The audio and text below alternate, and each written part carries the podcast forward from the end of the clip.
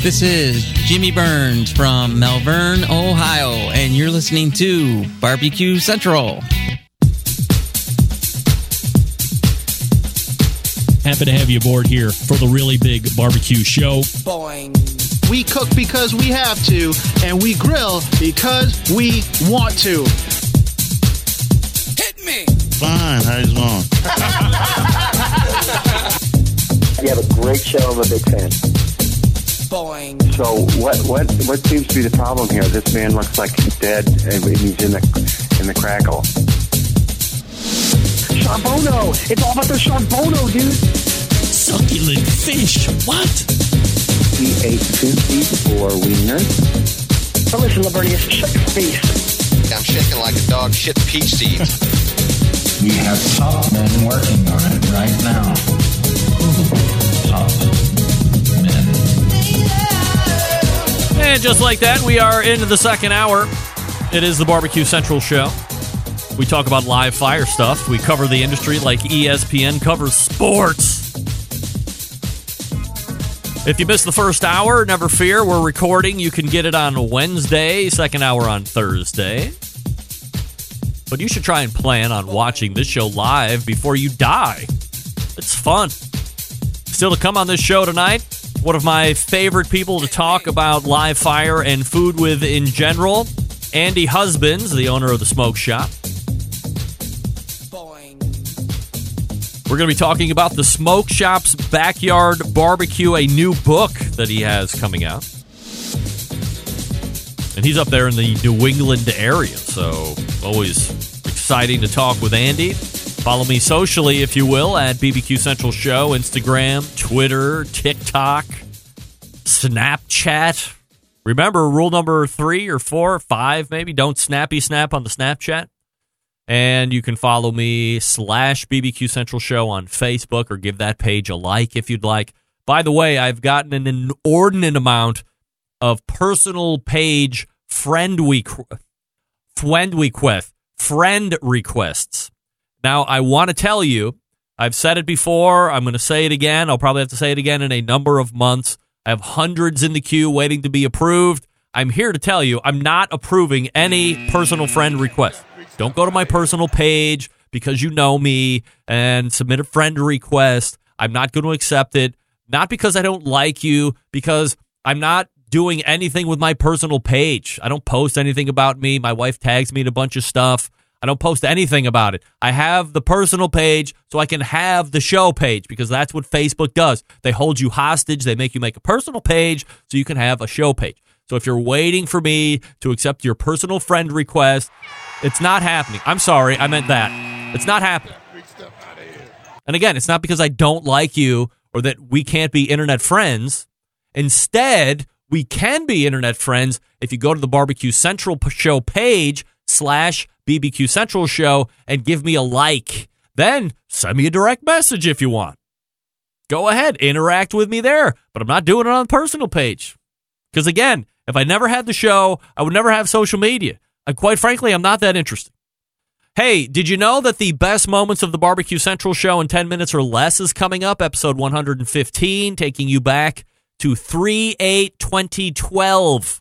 One of the biggest barbecue events of the year, of course, is the Houston Livestock and Rodeo Contest. During this segment, I was joined by the pitmaster of Texas Pepper Jelly, Craig Sharry, who was also a past IBCA president.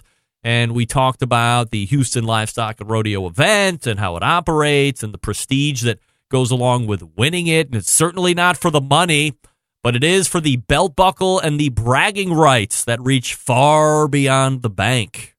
Who needs cash How dare you? when you can win a big, great belt buckle? Make sure you subscribe to the podcast. Everything will be great. That's all you need to do. Subscribe to the podcast. Uh, all right. Let's see here. Well, I have to rework a few items here. Where did it go? Oh, yeah, yeah, there it is. Just getting ready for my pal Andy Husbands, who is coming up here next segment. But look at here. We got a phone call coming in, and oh, how about that? we go to Shaker Heights. All right. Uh, caller, you're on the air. Yo, Joe Craig, it's Smokey. Smokey? Yeah. Smokey, I thought you jumped off a bridge a few weeks ago and that was the end. The, the end? Jumping off a bridge is never the end, my friend. I hit a tree and it threw me to another tree. That branch tossed me to a whole nother branch. I got a whole new lease on life now. I feel great. I'm alive. Wow, that's very cartoony. I can't believe that actually happened. Oh, my name's Smokey. This is how I live my life 24 7. Wow. Well, that is one harrowing tale. I'm glad you're still with us. Oh, thank you. I mean, I'm still terrified of the smoke fire, but it seems to be okay right now. I mean, I'm looking at it and I'm not on fire. Wow. I can guarantee you. So, what have you been up to in order to get that message out? Have you been doing the standard bag move of trolling Facebook groups again? Smokey never trolls. I'm an influencer, Greg. oh, You know this. right, In fact, influencer. right now, I'm having another party that you're not invited to. of course. And we are having a social media influencer party. 10,000 followers and up, except for me. I'm at 25. 25. I thought you were looking for 47. I was at 47 until everyone thought I was dead, and you gave out the wrong Instagram handle. Don't you remember? I'm, I apologize for that. I didn't realize that I was giving out the wrong handle. You gave out at BBQ, and I'm barbecue. Sorry Spelled about out. that. Sorry about that. Yeah. So you're having an influencers party. Like who's around?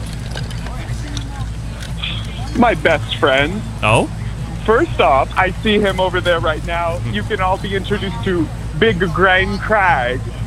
Would you, My everybody? That's oh. I love Big Green Big Craig. Grain Crag. Yeah. All right. Big Grain Crag Yeah. is here. Then we over there, uh, I think he looks like he's drinking some sort of Mexican beer. We have Mickey Man Meat. Is, can you get him to say hi? Say do you hi, think? Mickey. Oh, nice. What's up, guys? Like I said, let's get into this fucking podcast, bro. Wow. He sounds pretty angry. And then he's always angry, and no party is complete without Maddie and Kiki. Really? Yes, Maddie and Kiki. Can you? My Uh, see, will they say hi? Hello. Hey, Come barbecue here, family. girl. Hey, barbecue family. Wow, man, it's a it's a veritable cornucopia of uh, social media influencers. Influencer. Wow, We're, it's an influencer party. Nice. It's the biggest. Fu- oh my God, Greg, Yes. Greg, I'm getting scared again. What's I happening? see on Facebook, Mickey Manmeat said he brought Corona to my party. Yeah. I don't want Corona, Greg. What am I gonna do? I'm so scared. You're scared about Corona? I don't want Corona. Oh. Stop it. There's bigger things afoot than catching on fire. We need a doctor. Well, I'm not a doctor, but I'm happy to help if I can. Oh my God, how do I get rid of this disease? All right. Well, it's not a disease; it's a virus. Stop talking about specific units I can pull. We're about to all start dropping like fries because Mickey's mad me. He brought the corona. All right, all right. I happen to know a little bit about this. I was just on CDC.gov, and here's what they say. So make sure that you take notes. Number one, get plenty of rest. Okay, let me help. Okay, quick. Big Green Craig. Oh, uh, never mind. Big Green Craig's napping in the corner already for some reason. Oh, Okay, that's good. all right, number two. He's taking a nap. All good. Drank plenty of liquids. Oh my God, the cops are driving by. Why are they driving by? Do they know we have corona? Oh my God, there's cops showing up, Greg. Everyone knows we have corona. Okay. Mickey Man Meat, he's over there drinking plenty of liquids. He's chugging that Mexican beer I talked about. I can't see the label. Oh, all right. Well, But he's uh, chugging it. number He- he's finished the six pack, Greg. We're out. oh What dear. else? Well, number four on the list is uh, hot showers seem to help with sore throats. Okay, quick. Maddie and Kiki, run inside. Get in the shower right now. Huh. Okay, Greg. All right. Maddie and Kiki are running inside. There's, I can hear the shower. It's going. It's going right now. Wendy, Oh What is going on? What? Is the water I think they're in the shower. Yes, Lisa. Oh yeah, that's my shower. Shall we I can hear it going. Yes. Okay, they're showering. Okay, they're safe. All right. They're safe. Huh? That was weird. All right, now the last one. It's really weird. Uh, I heard that keeping warm can help those infected. Keep warm. Good thing Yes. we have the smoke fire here. Quick, quick. My best friend in the world, Baby Back Maniac, he's here. Go over there right now and get close to that smoke fire and stay warm. Hmm. Yeah, I mean, it sounds like a perfectly safe idea. Oh my god. Turn it up to 600. Get warmer. I don't want you to die, Baby Back. 600. I mean, Turn it up. It's getting hot. what was the reason you were having the influencer party again? 300, 400. This thing goes from 0 to 600 in 7 seconds. It's burning. It's... Oh my god, Greg. What? Oh my god. What's going My on? best friend, Baby Back Maniac's head is on fire. He's just like Ghost Rider. He's running around the party. Oh my god. His head is He on fire? Big Craig on fire. He caught Big Greg Craig on fire with his head. Oh my God! This guy can't Oh my catch a break. Mickey, Mickey Man, he, he was already covered in vodka when he shot up and he's on fire. Oh, no. the whole house is catching on fire. Maddie and Kiki, I see them. They're still wet. They're showering. They're safe. It's good. But all the other friends are dead, Greg. They're on fire. Oh no! This is a terrible turn of events. He's catching everybody on fire. This is the worst backyard barbecue in the history of backyard barbecues. You know what, Greg? What? I see a bridge. I'm What? gonna go. I'm What? out. You're Intro. out? I wish you could. I'm out. Kevin Coleman, what have you done? I'm think you're Smokey! Smokey! Oh no! Did it happen again? I can only hope that perhaps another tree branch or three. I mean, you can't be lucky that many times in a row. How many people have a bridge in their backyard? It's out. It's ridiculous. He's either the most lucky or unlucky person I've ever heard. Holy moly. that was quite a phone call. uh, we are back with Andy Husbands as soon as I get done telling you about Southside Market and Barbecue. By the way, thoughts and prayers to Barbecue Smokey. Hopefully, somehow he made it down safely from jumping off yet another bridge. It was 480 bridge last time and he was able to escape. Wow. Hey, established in 1882, Southside is the oldest barbecue joint in Texas. They've been owned and operated for the for three generations by the same family, famous for the original beef sausage, coarse ground, and a natural pork casing. Authentic Central Texas barbecue. All meats, including prime briskets, are smoked low and slow for many hours over real Texas post oak wood. They ship nationwide via the online store at southsidemarket.com. They also ship fresh and smoked sausages nationwide. Custom uh, customers can choose to ship now or later. Include custom gift notes mailed to multiple addresses without additional charges. Everything shipped and vacuum sealed to ensure freshness and ease of preparation for the customer. All the meats are processed on the on-site USDA inspected facility. And the on site meat market has fresh and smoked products. Custom orders are welcome. If you want to eat there, you can. Two restaurants are there for your choosing Elgin, Texas since 1882, and Bastrop, Texas since 2014. Grocery distribution through Texas and many surrounding states. 10% off right now. If you go to SouthsideMarket.com and use promo code BBQ Central, all one word lowercase, that's BBQ Central at checkout. And that's good for your first order, second, third, 10th, 20th. 10% off your online order at southsidemarket.com with promo code BBQ Central. Andy Husband's coming up. Stick around, we'll be right back. I hope uh, Barbecue Smokey is all right. Let me know if you hear from him.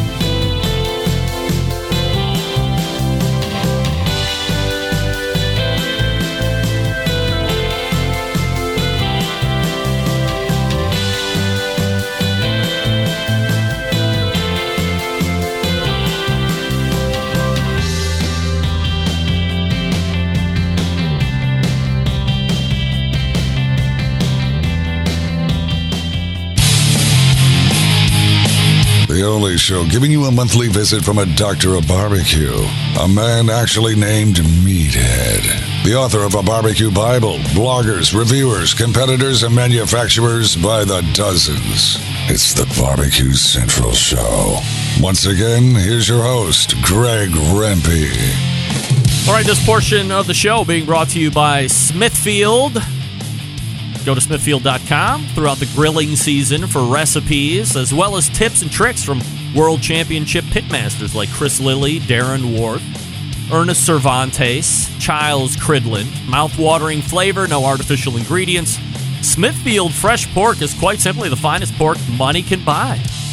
And it's trusted choice of world championship pitmasters, so head on over to smithfield.com and hook up with all the info. Hey, my guest in the second hour, an accomplished pitmaster, chef, restaurateur, and he has a few books already to the credit, co authored to his uh, buddy Chris Hart there of iQue, which we've had on the show as well. And tonight we talk about a new book, The Smoke Shop's Backyard Barbecue, that he also partnered with William Salazar. So we race to the hotline and welcome back friend of the show, Andy Husbands. Hey, Andy.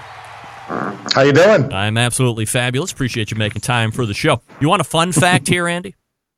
Yes. Fun fact August 11th, 2009, first time you ever appeared on the show. Wow. Yes. I don't know if you recall, but uh, you were on a show called Hell's Kitchen at the time. And I, I don't, I don't even remember how I was able to contact you. Maybe it was through some PR hack through the show because the show was still. I mean, it was already done filming when you were on the show, but Right. for the TV watcher, I mean, I was steeped right in the middle of the season, and I had fallen madly in love with you from a viewer standpoint. Going, wow, they continually put this guy up for elimination. There's a lot of swearing going on. But most importantly, week after week, he continues to press through and he doesn't get voted out. And it's like giving the middle finger to all these people. You know, when you look back on Hell's Kitchen, if you ever even bother looking back at Hell's Kitchen, what are like the first one or two things that come to your mind about that experience? Um, I think the brutality of it. It's it's pretty mentally challenging, and I don't mean like a game of chess. I mean, it's hard. And when I got through it, you know, I I had some issues in my head. I really did. Like making decisions, having confidence. It really goofs with your head a lot. So it was it was brutal. Did it ascend you to any specific point of culinary skill, or I mean, did you did you? No. Was, was there a win? Was there a win for you out of any of that? No, no no win, Oh. and um, I mean the th- thing people need to know is that it's, it's not it's not real, right? So I would cook something that would be perfect. That you look, I owned restaurants at this time. I knew how to cook. I wasn't some amateur, and they would take it and just smash that plate and say that sucks. So, you know, you, your mind starts kind of melting because you don't want to go home, but you want to do everything right, and it's just it's craziness. It's really uh, intensity. But the food was crap. I mean, as far as I'm concerned, the food was crap. What was your interaction time like with Gordon Ramsay? Was it just what you saw on television, or would he hang out like uh, when the cameras weren't on and chat with you guys, or no? You you only saw him like about right when service starts. Basically, when you see the camera, that's when you see him. You Really? do not see him at all, any other time. No. Is it better to not have any potential rapport building time with him then, so he can just be a you know a, a, a raging a hole all the way through, and there's no personal bond there to mess with? Yeah, I think better for him. Right. I mean, that's the reality of it, right? The show's about him. The the arc of the show is America, look at this piece of doo doo I have, and then at the end it's America, look what I have for you. I made you a chef. And you can now work in one of my restaurants in Vegas or whatever. Right. They're probably not even way, open guy- at this point. The guy that won my episode. Yeah. I'm not sure if he's still in jail, but he was definitely in jail for a while for some What? stupid stuff. Like after the after he won it, he's in jail. Yes, the Really? guy, I wouldn't hire that guy if you paid me. You know that to be true. I know that for a fact. Wow. Jail. And the guy who came in second place, my friend Dave, should have won, and he's like so upset. He's like, "I, why didn't I win?" I'm like, "You, you didn't win because you should have won." That's how reality TV Yeah. Well, uh, the- works. I used to watch that comedy show before they really trashed it, uh, like Last Comic Standing. In the year that Ralphie May lost to Dat Phan, I was like, oh my god, this is the biggest travesty I have ever seen in my life. Was a obvious talent who you know, I mean, whatever happened to Dat Phan? He won that TV show and then he was gone off the face of the earth literally six minutes later. And then Ralphie May continued to steam on to international stardom, uh, you know, untimely Yeah, demise. I mean, he he's has certainly out of shape. He's But wow, I mean, he was he was Yeah, huge. cool. So uh, anyway, let's talk about barbecue. Of course, we're going to be talking about. Uh, this book as well, the Yes. Smoke Shop's Backyard Barbecue. So, is this thing out for sale right now? Can people get their mitts on it? All all reputable booksellers will have that. What does that mean? All reputable booksellers. Maybe some uh, some non reputable as well. Hopefully, you know. Hmm. Interesting. I don't really know what that means, but it should be sell, sold anywhere. Any local bookstore, Amazon, Barnes and Noble, you know, name it. All right, and it's called the Smoke Shop's Backyard Barbecue. We're talking with Andy Husbands. AndyHusbands.com is his website if you want to learn a little bit more about Andy. So as we look at Andy the cook, uh, I would assume that maybe you were intrigued with cooking as you were coming up. Uh, maybe come from a family that was uh, into cooking and you were able to learn some of mom's or dad's secret recipes or something like that. Or I mean, where did your Not even close. Not even close. Uh, Wow. no, and my mom's a great cook now, but uh, back then, no. She herself and my, my father weren't great cooks. Hmm. It was actually, I was what you called a latchkey kid. And so I stayed home by myself, and my sister was older and gone, and I just loved to cook. Like it was something that I, w- I learned how to make donuts. I'm like, I'm going to grab this Joy of Cooking book, and I'm going to look at it and read it and figure out how to make donuts. and I would like I would learn how to ma- make things just because I thought it was fun. Um, when you get older, do you know that this is a passion of yours that you want to follow into a profession? Yeah, so when I was choosing colleges, Johnson and Wales was my my choice, wow. my number one choice, and I, I wanted to go to school for cooking. It was is what I wanted to do. My father wasn't super psyched. He wanted me to be a lawyer or a minister. Oh wow! Um, which, if you knew me well, you'd find both of those hilarious. um, so I, uh, you know, he's like, well, you, you know, you get a job. So I got a job, and he's like, I'm like, I love it. And so then I went to school for it, and I loved it. And it's just all I've ever wanted to do was work and work in restaurants. You know? Now, if I'm not mistaken, I think both you and Chris had spent time at some point or another at East Coast Grill under Chris Schlesinger. Yes. So Yep, yep. is that where the live fire uh, passion comes from, or were you always into you know cooking with flame? No, absolutely. That's where I, the restaurant before I worked actually had a live fire as well. And it's one of the reasons I was able to get my job at the East Coast Grills. Like I had had experience working at grill. Um, but uh, no, it's uh, Chris and I worked there, and you know, not just a passion for live fire, but a passion for barbecue because Chris Schlesinger was doing some barbecue, and a passion for big flavors. I mean, this is what Chris was known for. If you don't have Thrill of the Grill, that is the best grilling Yeah. cookbook out there. Of course, I have a grilling cookbook also, but Chris's is far better. It's an amazing book. Yeah, I mean it's one of the the, the standards that people continue to mention. Of course, uh, East Coast uh, not in business anymore, but widely considered, especially in the New England part of the area. I mean, Yeah, anybody that was into barbecue or just live flame cooking, Chris was like the first name that came off the tongue. Yeah. Um, do you know what he's up to now, by chance? I see him around. He's kind of a he's a life of leisure. You know, he's consulting with restaurants. He's taking it easy. You know, traveling, everything he deserves, and and a lot more. No doubt. Uh, we're talking with Andy Husbands. Uh, AndyHusbands.com is website.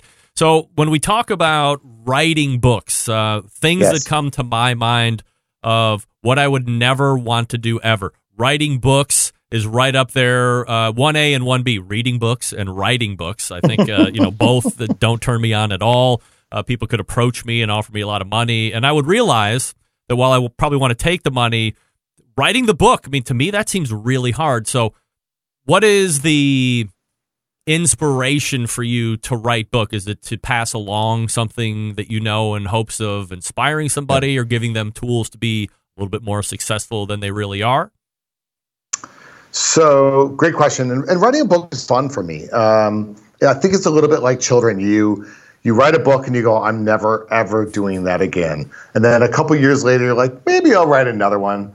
Uh, what's important, you know, and I'll talk about Chris Hart and I is it's important we have something to say.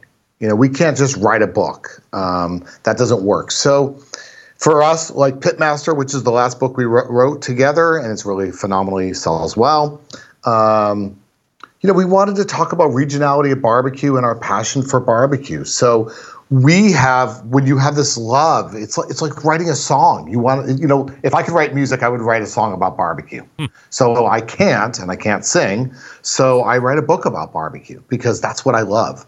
And the newest book, um, Smoke Shop's Backyard Barbecue, it's like an ode to barbecue. You know, the whole premise came from Tuffy Stone saying nobody cooks a brisket for themselves. And I heard that and it was like an aha moment hmm. for me. I'm like, yeah, this is it's, it's barbecue is a bit about celebration and family. And I don't mean just close family. I mean your family and your friends, gatherings, and that's what that book is about. When you're putting it together, are you able to draw back on the experience of you know Wicked Good Burger and Wicked Good Barbecue, Pitmaster, and go, hey, I have a depth of knowledge at this point how to construct, how the process goes, to where uh, this time around on the newest book, the process is a little bit easier, or can you not correlate experience with ease of writing a next book? Well, if somebody knows a better process, our process is always a challenge, trying to figure out the best way to organize it. You know, we write a we again. My music reference is, you know, some artists write a melody, some artists write a poem, some artists write a title. I write a title, and then usually I'll change it a thousand times. But so I write a title, and then I kind of dream about what I think that will be. So if it was macaroni salad, then we just go from there and we kind of go about well what could we do what do we want to do what do we want to taste like and then you kind of write it from there. It's it's, it's a really kind of fun process uh, to, to write a recipe and then hand it off to the testers who bring it back to you using your words they've make it it's a, it's a really cool process to then get to try it and go yeah this is good. This part isn't. You kind of able to you know play around with it. It's, it's a it's a fun little process.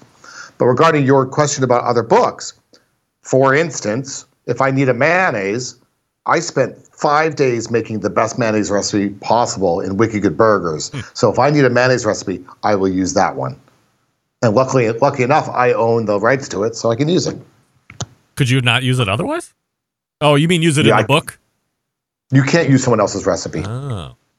You'll get in big trouble. That's called oh. plagiarism. Yes, I And get what they- that. I get that. And these days, uh, and I and I know this. I, I won't name the person, but um, well, we're courageous on the show, Andy, so you have to name the person. Go ahead. I won't name the person, but I know someone who had a book deal, and I know someone that turned in their book, and it, they put it through a magic machine, and Ah. it says it can tell you if it's like any other book. It's just like they do with students in in papers. Hmm. Yeah. And so they're able to tell on you know copying, and this guy lost his whole deal just because he had. I, don't think he deliberately meant to do it. I think he was just sampling and maybe did a little too much. Right. Yeah. I think a lot of people do that in college when they're writing term papers hung over from a hard night of drinking and realizing I have a term paper to turn in that next day. Um, yeah. So we don't want to plagiarize, number one. Um, so how does the book deal come together? Um, are you approached by a publisher saying, hey, we're looking for some barbecue stuff? I mean, we're not in the spring yet, but obviously this is going to be a time of year now where over the next three months or so, you're going to see a lot of new barbecue and grilling books. You see them every year. As much as I thought that like this thing would go away, like the content wouldn't go away, but it would be more on some type of a digital platform. Yeah. The cookbooks are still around. People still want the tactile version, something they can refer back to and not have Right. it be an electronic thing. So are you actively have an idea and you're in search of to go pitch or Yeah. is somebody going, Hey Andy, you've done it before, you know, let's partner so you can get another thing out. More the latter. If you want to write a book, let's say you've never written a book and you want to write a book. Yeah. The question they're going to ask you is, why would anybody want your book? That's the question. If you've never written a book and you like, they're like, Greg, why, why would anybody want to write a book, hear a book from you? And it's like music. Again, when they go like, what makes you special? You sound like Led Zeppelin. Why, why does anybody care? Hmm. So you need to have some kind of cred to be able to write a book. Um, as well as uh, your first book, you've got to write introduction, you've got to write sample chapters, you've got to write sample recipes, you've got to do all sorts of stuff. Oh wow. For me, I just type type an email to my editor and go, "Here's my book idea," and they're like, "Okay." That's pretty much how it happens. Wow. So y- Um, you were just it- it- inspired it's- to do it's- I something. mean, Yeah, but I've given them ideas that they're like mm, maybe not so much. You know, so you you know, uh, I think for one for a while I was on a kick that I wanted to write a book of uh, hundred recipes of quinoa, and they're like that sounds fun. It probably won't sell. Yeah. So because I was cooking a lot of quinoa and I thought that would be fun. Are there a hundred Um, recipes for quinoa? I mean, Give me what, enough money, I'll write that. I'll write that book. what the hell is even quinoa? Is that like You don't know what rice or something? Is that like a rice thing or couscous? It's the oldest grain. It's it's uh, it looks like couscous. It's it's it's the world's old, oldest grain. The Incas used to eat it. It has more protein than any other grain. It's good. Wow. G- good. Like, how do you make it delicious? Like, what's your favorite quinoa dish? Do you have a I like to make it like I like to actually like to make it like couscous sometimes. Right. Um, I also like to make it uh, instead of stir fry. I put the quinoa in there. Uh, great for breakfast with nuts and dried fruit and maple syrup. kind of like an oatmeal, but quinoa. Yeah. Yeah. I don't know. I, Sure. maybe I'm missing out. I mean, as Steven Reichland, uh, I'm like the worst at eating. Like a seven year old. I mean, I, I do have expansive palate and I do try a lot of stuff, but then he starts saying, Well, have you tried this? And then it's like, No. And then I realize maybe I'm not as expansive as I once thought. Um, let's talk about what is inside Smoke Shop Barbecue Book. What is somebody going to find that is going to draw them to your book and things that you wanted to get across in this effort? Yeah. I mean, so again, as I said, it's about celebration and family. The backbone is barbecue, and pretty much everything I do is is backbone is barbecue. But I feel that a lot of times barbecue people get pigeonholed into, oh, you just cook barbecue. And the, all the barbecue cooks I know do so much more. So what we did is all different chapters. We have a Taco Tuesday chapter, a fancy chapter, a brunch chapter. Um, so we just did all these different kind of fun chapters that are kind of based on barbecue and greater. You know, like city ham we do, or um, uh, ropa ropa vieja for uh, for um, which is smoked brisket, kind of a, a Puerto Rican style. So all just different styles. It's really cool. Great desserts, great drinks, really good drinks. What's your favorite drink in the book? Ah, my great question. Uh, the the cold brew coconut martini. It is tasty, Uh, really good. Cold brew coffee? Yeah, cold brew coffee and coconut, uh, like a coconut liqueur. It's you- freaking awesome. Do you have a favorite way of making cold brew coffee? Because I really got into, well, I almost really got into cold brew, and then I saw like these contraptions that you had to get in order to make it right, No. and then I was quickly No. off of it. So, what do you, how do you do it? So you want to do a coarse ground, three to one. What, so if you put one cup of coffee, Yeah. three cups of wa- water, Yeah. put it, stir it, put it on your counter, stir it maybe another couple hours. Tomorrow you got coffee. You don't have to refrigerate it or anything either. You just let it sit out. I Just let it up, and then you strain it, Yeah, and then you put it in the refrigerator. easy enough. Yeah. So, uh, stronger coffee, uh, more coffee, and, and the same amount of water. Then Yeah, but I, I don't like it too strong. Hmm. You know, it's, it's pretty good that way. Three to one is, is the way you want to go. well, cold brew known for the smoothness and uh, Mm. uh, and the better flavor. Blah blah blah. Yeah. Uh, all right. So uh, the cold brew martini. Uh, do you, is it a gin or a vodka? Vodka. Yeah. Uh, what's your favorite vodka? Oh, great question. So uh, I actually don't believe in great vodkas. I, I Oh. don't believe there is such a thing. I like vodka. Because they're too similar in the end. It's too similar. When you add into something, when you're adding to something, you you probably don't know. I mean, I probably stay away from Mr. Boston, but uh, I don't know if you have that out there. But Mr. Boston vodka is one of the ones we have out here. Um, you know, but uh, look, Stoli's fine, Absolut's great. You know, Smirnoff is fantastic. But I would bet you next time I see you, I'll bet you a hundred bucks that if we could put one low end, four high end, you can't pick out the low Hmm. end. Yeah. However you want to taste it. it's one of those Neat. things. Yeah. Uh, but you know, other ones are, are certainly different. Like a gin would be a different thing. Uh, bourbon would probably be a little. Um, I don't know. Maybe is bourbon? Do you think bourbon is a, is a, is on a different field? I mean, it's certainly like the most in vogue spirit out there right now, and probably has been for the last five years or so. I mean, can people really Yeah. tell the difference between a Pappy Van Winkle seven thousand and a Maker's Mark? Yeah, we I mean, we we have over 200 and fair, uh, 250 American whiskeys at my restaurant. So Really? New England, New England's largest whiskey collection. Holy shit! Um, so could I pick out Pappy out of uh, five of them? Maybe not, but I could tell you pretty much what we're drinking and what the flavors are and where it comes from. Pretty close to it. Two hundred and it's, uh.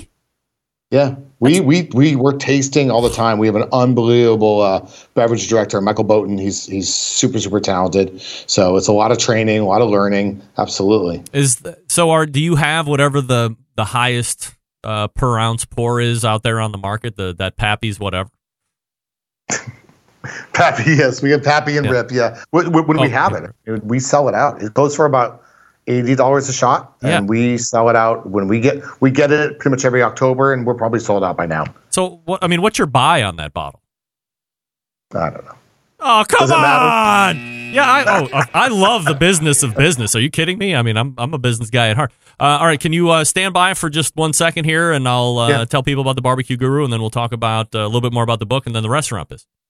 I love the Guru. All right. Oh yeah, you like the guru? Yeah, yeah, we use it. Andy Husbands endorsed barbecue guru. All right, stand by, and we'll uh, come right back, and I will talk to you quickly about the barbecue guru. So they're the longest running sponsor of the show, of course, and they are the creators of the automatic pit temperature control technology. Originally started by Fred Pirkle, and now Bob Trudnak running the business, of course. Uh, Bob is going to be on next week, I believe. We're going to be announcing some new products that are about four weeks out from release. There was a little soft mention a couple days ago, uh, but it's probably a good month or so before you can actually get your hands on it. So we'll talk about that. Uh, You can also take a look at their ceramic cooker that has a built in power draft fan, the Monolith Barbecue Guru Edition grill. They also have a bunch of great accessories if you would like to add some capacity to your ceramic cooker. They have the rib ring. You can do six St. Louis style racks right there in the rib ring, effectively doubling the capacity of most ceramic cookers. Plus, a whole bunch of other stuff. You want a cooker, you can get the shotgun cooker. That's doing really well. Great capacity. Of course, it's made to run one of the barbecue gurus. And they have a bunch of different gurus to offer as well. So, depending on what your tech level is and what your budget is, like I want to meet your needs. If you have any questions, call them 800 288 GURU. That's 800 288 Guru, or visit the website barbecueguru.com. That's bbqguru.com. The Barbecue Guru continues to be a breakthrough in barbecue technology. Andy Husbands coming up. Stick around. We'll be right back.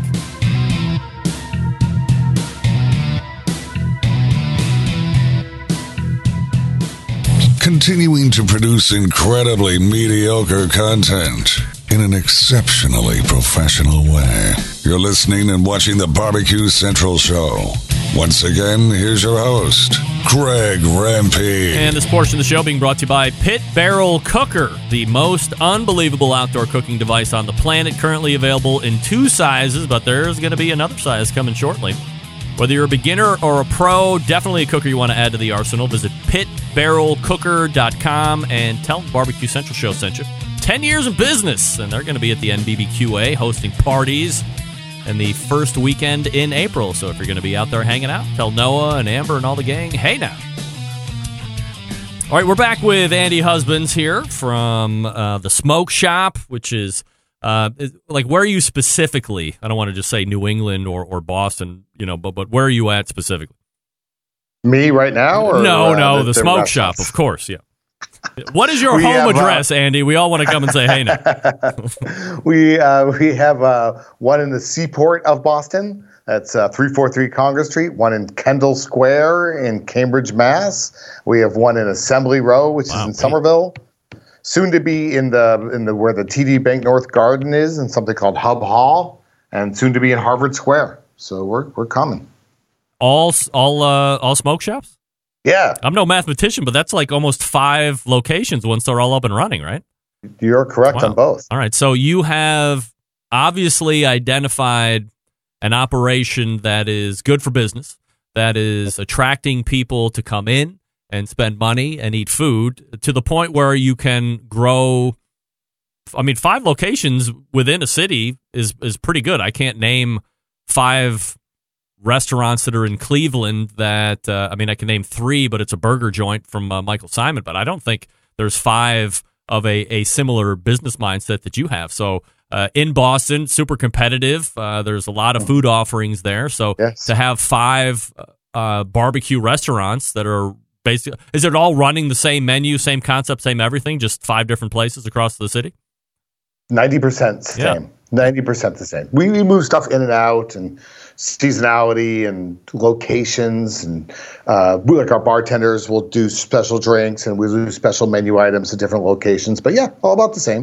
But Boston's big and it's provincial, so people will. If you're in Boston, you don't always come to Cambridge, and if you're in Harvard Square. You know, it's hard to park in Harvard Square, so really the people just around there go stay in Harvard Square. So it's very provincial, you know, and uh, and, and you know barbecue transcends right it's like one of those things that everybody loves you know we'll have a, a, guy in shorts next to a woman in a dress next to a man in a suit you know and everybody's there having a good time But this this is where you delineate. It's got to be good. I mean, I can show you 15 or 20 barbecue places that are currently open in Cleveland and Yeah. 17 suck ass.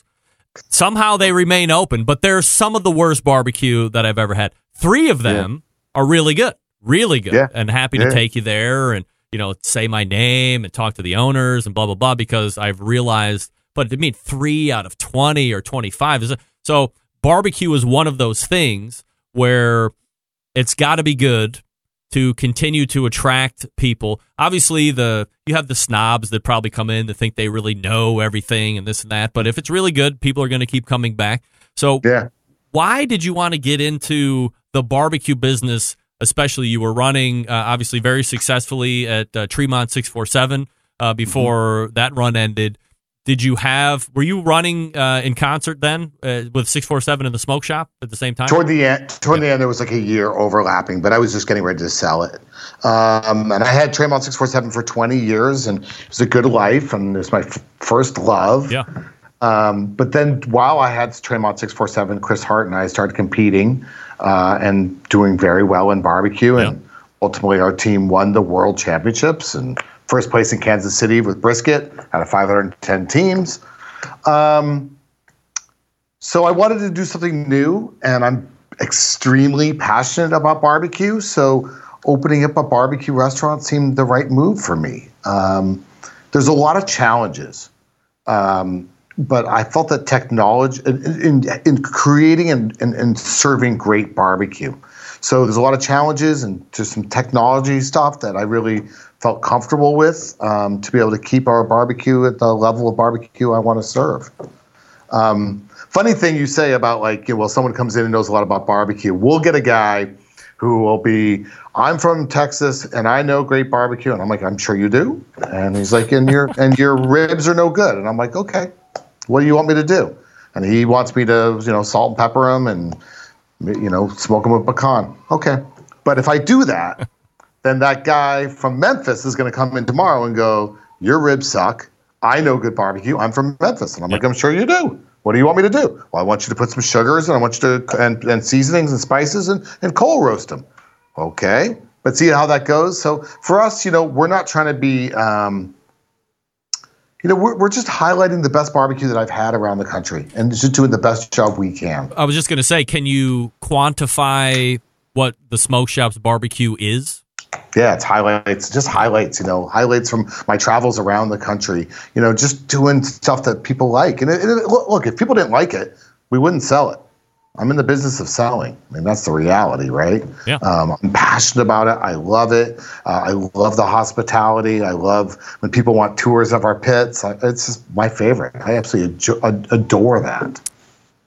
The hardest part for me to wrap my head around a barbecue restaurant is, you know, when uh, I don't know when your meats get ready to, to finish and go in. I I assume you have like an Alto-Shaam or you know some uh, high humidity holding uh, facility. CVAP. CVAP, yeah. Um, to me, Texas has it right.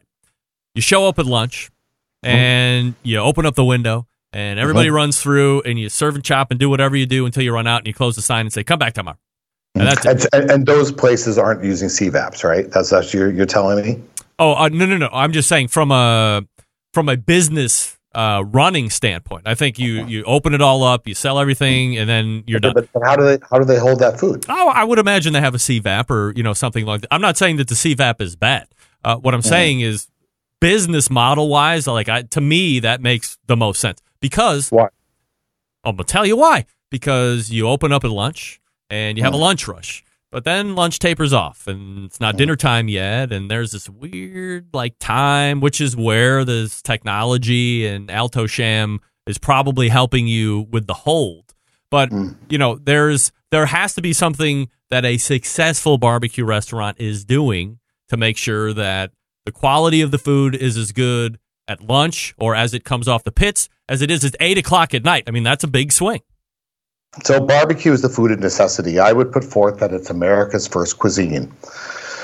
And it was made because you know there was no refrigeration and there was crappy meats and people were poor and they had to make food, right? So it's interesting. So when you talk about necessity, that's what we're doing up here in New England. We're you doing necessity. So the difference, one of the big differences is when you're in a place that maybe is less populated, perhaps the rents are $8 a square foot, $12 a square foot.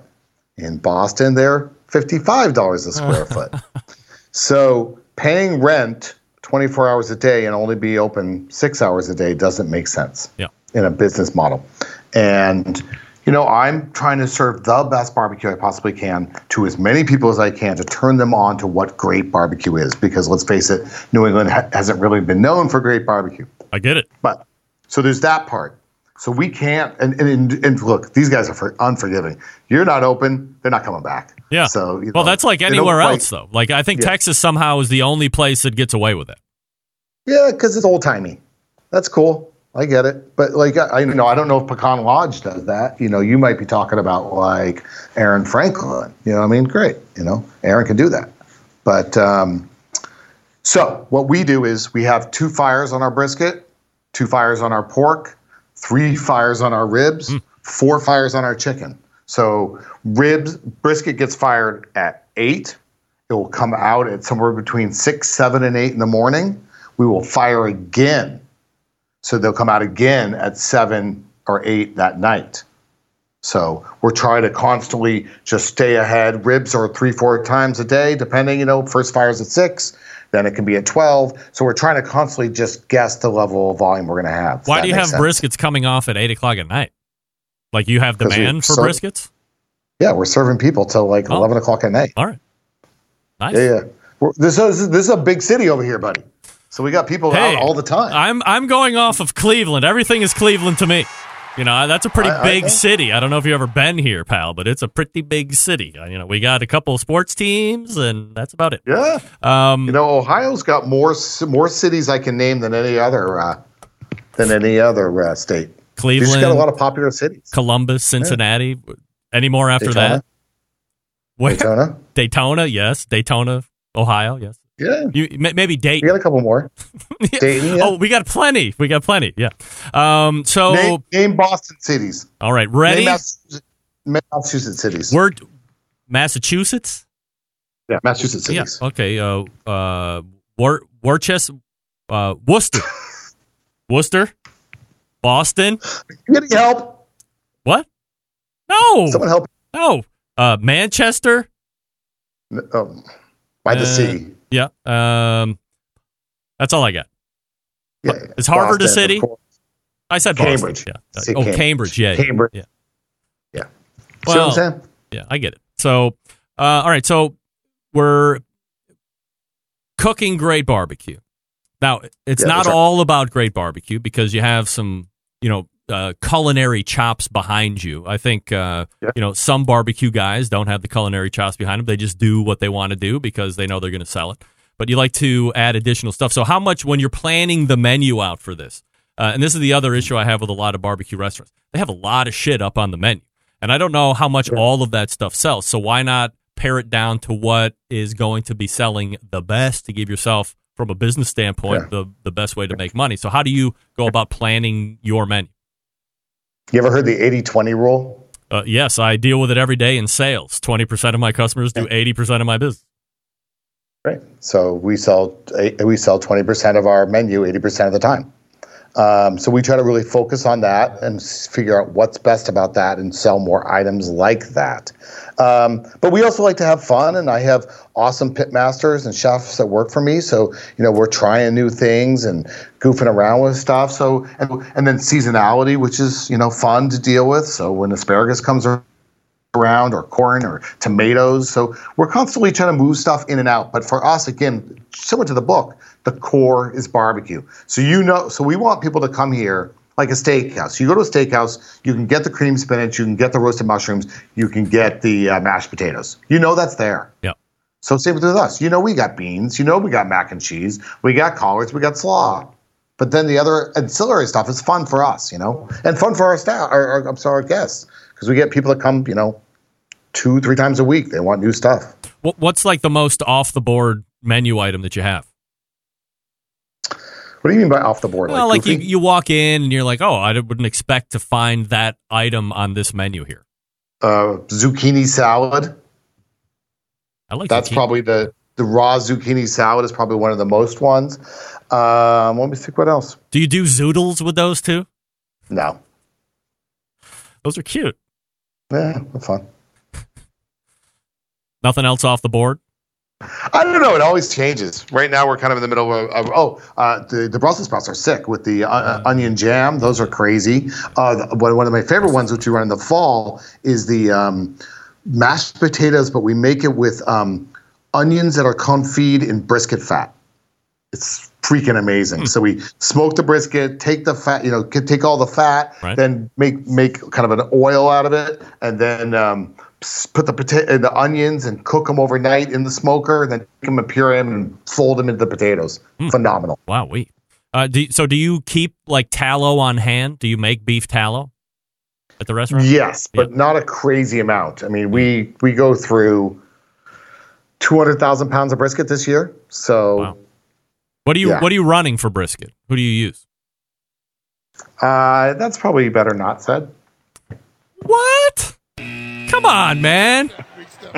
Are, do you have like a stronghold on some uh, producer? It just took us a long time to Like get you, this. you hear this. Aaron Franklin buys all the Creekstone briskets or whatever the hell he's affiliated. Like they they sell all of his briskets to him. But so Yeah. you you have a similar relationship with somebody?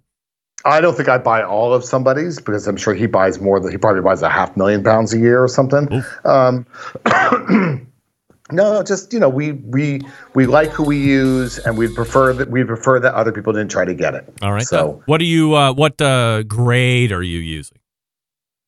uh, either high choice or prime depends on what we're we're looking to do.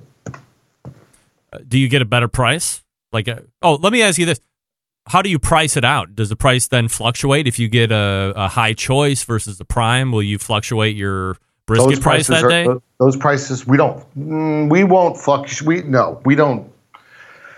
We will fluctuate if it drastically goes high or drastically goes low. But when we look at a year, it's kind of going like this. So we kind of figure it out that it's kind of tries to average. Does you know? prime give you a better yield? Like, why wouldn't you just go. No. full one way or, or full the other? Um, just depends. Depends on. It's, they're not always er, during the year. Is, is the barbecue business secret? Is there something that I'm missing? There's some stuff. All right, fair enough. Um, you know, what about like uh, pork and chicken and stuff? Is just you know whoever you're getting it from, or I mean, uh, let me ask you. Let me ask a better question. Yeah. Is the purveyor really important? Like, do you go through and vet and say, "I'm looking for X spec," and then you put Yes. people through the gauntlet Yes. to get the Yes. best uh, product? Yes, we don't buy commodity. So this is one of our challenges. People are like, it's so expensive. I'm like, because I don't buy commodity. Like, if you want to go, people are like, I. The, the, here's the most bizarre thing. I'm going to go on a rant for a second. Yes, people please. are like, they want us to like, they're like, oh, we want barbecue and we want it cheap. I'm like, you want to put cheap food in your body? That's what you want to do? I'm like, I have the number for this other barbecue place, and here it is. Because we're not. It's not. It's you know. It's it's it's it's. I, I- this doesn't make sense. It's, it's such a disconnect America has with food. Food costs money. Meat costs money. That's the reality of it. Right. And we, you know, and we have, you know, we sell it as cheap as we can. Prairie Fresh is who we buy our uh, our ribs and our pork butts, and we love them. I couldn't be happier. That's Seaboard Prairie Fresh. Awesome. is- chickens. We try to, you know, we, we're no hormones, no antibiotics, no goofiness, just solid good meat. Yeah. Um, is a margin on a barbecue restaurant tighter than it would have been at a at a Tremont six four seven? That's about the same. Same, yeah. You know? restaurant Yeah. businesses, it is what it is. So our, our labor model's a little better, but our food cost is a little bit higher. Yeah. Meat is a little more expensive. Got to you got to You know, pay for the meat.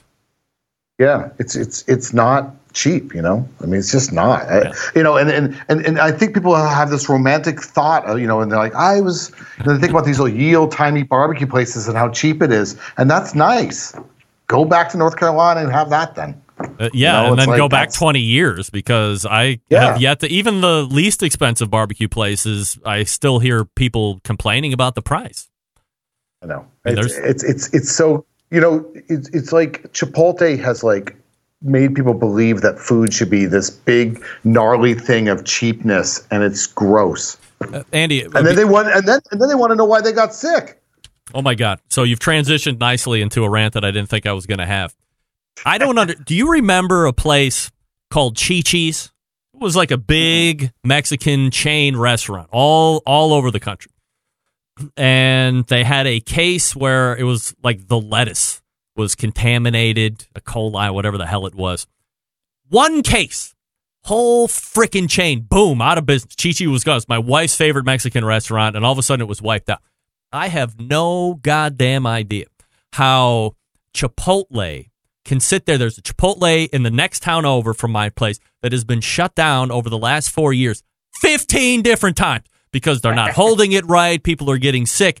And oh, by the way, while they're shut down for a week, the line is forming for when that place opens again. I have never seen a place have so many health food violations and so many people get sick across the country, and it remains the most popular place to go. Why is that? I don't get it.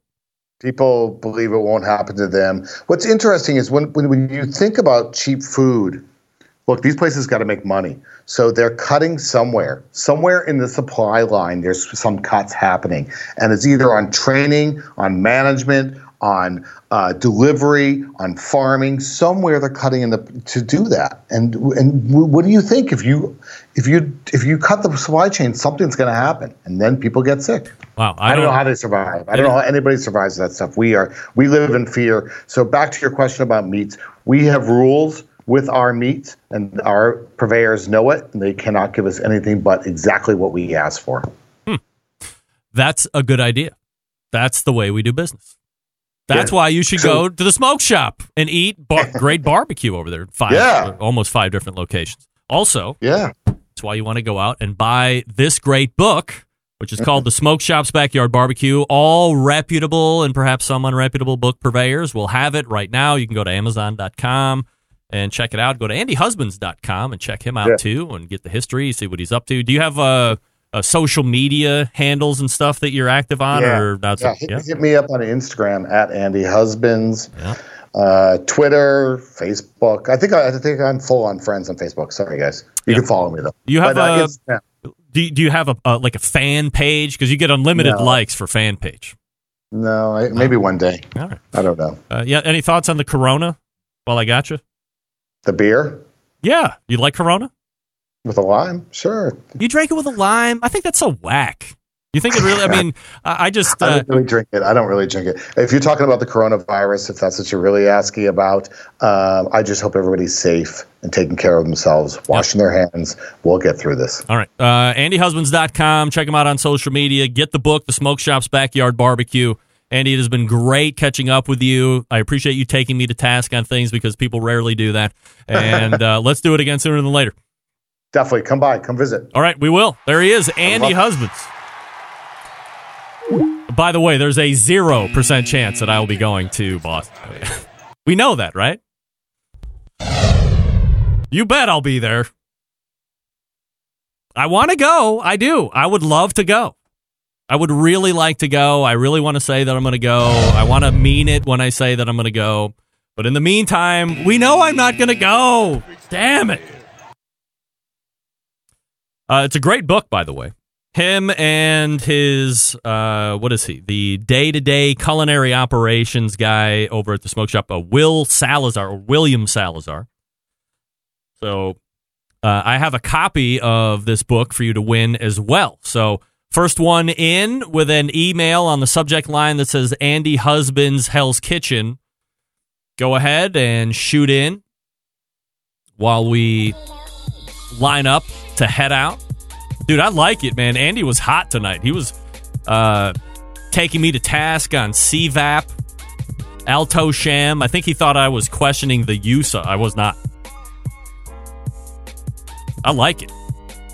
Taking me to task on cities in Boston or Massachusetts. I don't care about any other state but my state. But I know where all the states are on the map and most of the capital cities. So if you want a copy of the book, hit me up. Greg at the BBQCentralShow.com. The subject line Andy Husband's Hell's Kitchen. And do it now. We'll see if we get a winner here while we get ready to wrap it up. Stick around, be right back.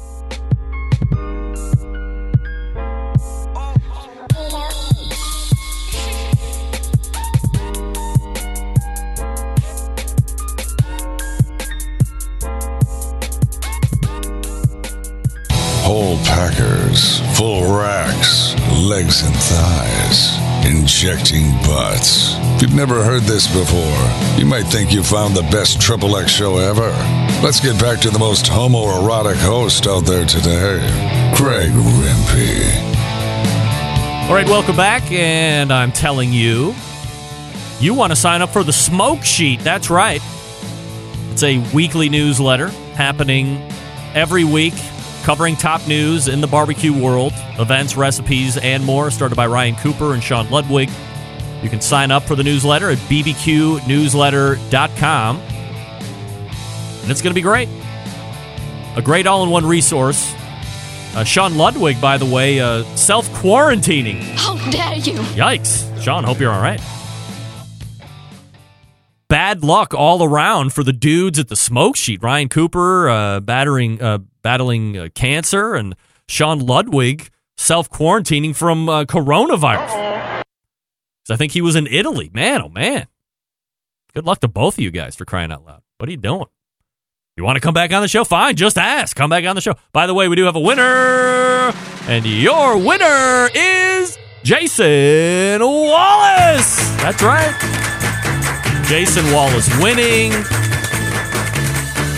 Wow, we're so excited that Jason played the book game. He's won himself a copy of the Smoke Shops Backyard Barbecue book again for sale.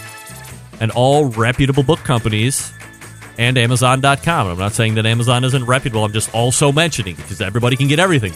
Except you can't get masks or Purell at Amazon or any freaking store, no matter what, right now. So, Jason Wallace, you win. Now, I will contact you through your winning email. We'll get your shipping address.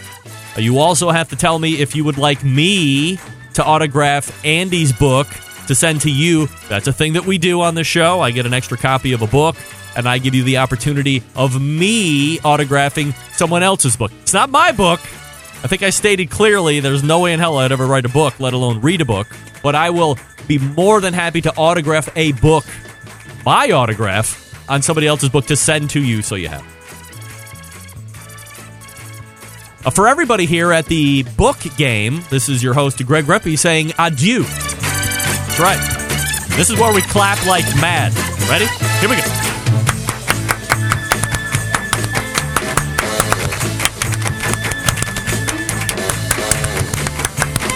How do they clap like that? That's crazy. Unbelievable. All right, let's go ahead and get the hell out of here, why don't we, before something crazy happens. All the way back in the first hour, we talked with Meathead.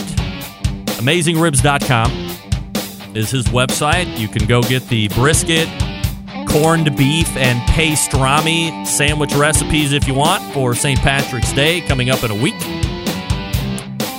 We also, in the second hour, talked with Andy Husbands all the way through that second hour. AndyHusbands.com is his website. SmokeShopBBQ.com is the barbecue restaurant's website. We'll have five locations across the greater Boston area. So, congratulations to him. As Backyard Barbecue Show is adeptly pointing out, we're all hoping that Smokey is okay. I don't have any word, so we'll see. Don't forget, Barbecue Central show American Idol will debut in two weeks' time as we try out the Thin Lizzy song Jailbreak. Myself, John Solberg, Doug Scheiding, and Reiser will be singing for the fame and adulation of others. Big show planned for you next week. We got Robyn Lindars, we got Steven Raichlen, we got Bob Trudnak, and a host of others. September 11th, 2001. I will never forget. Until next Tuesday at 9 p.m. Eastern, this is your program host, proud, U.S. American Greg Rempe. Good night now.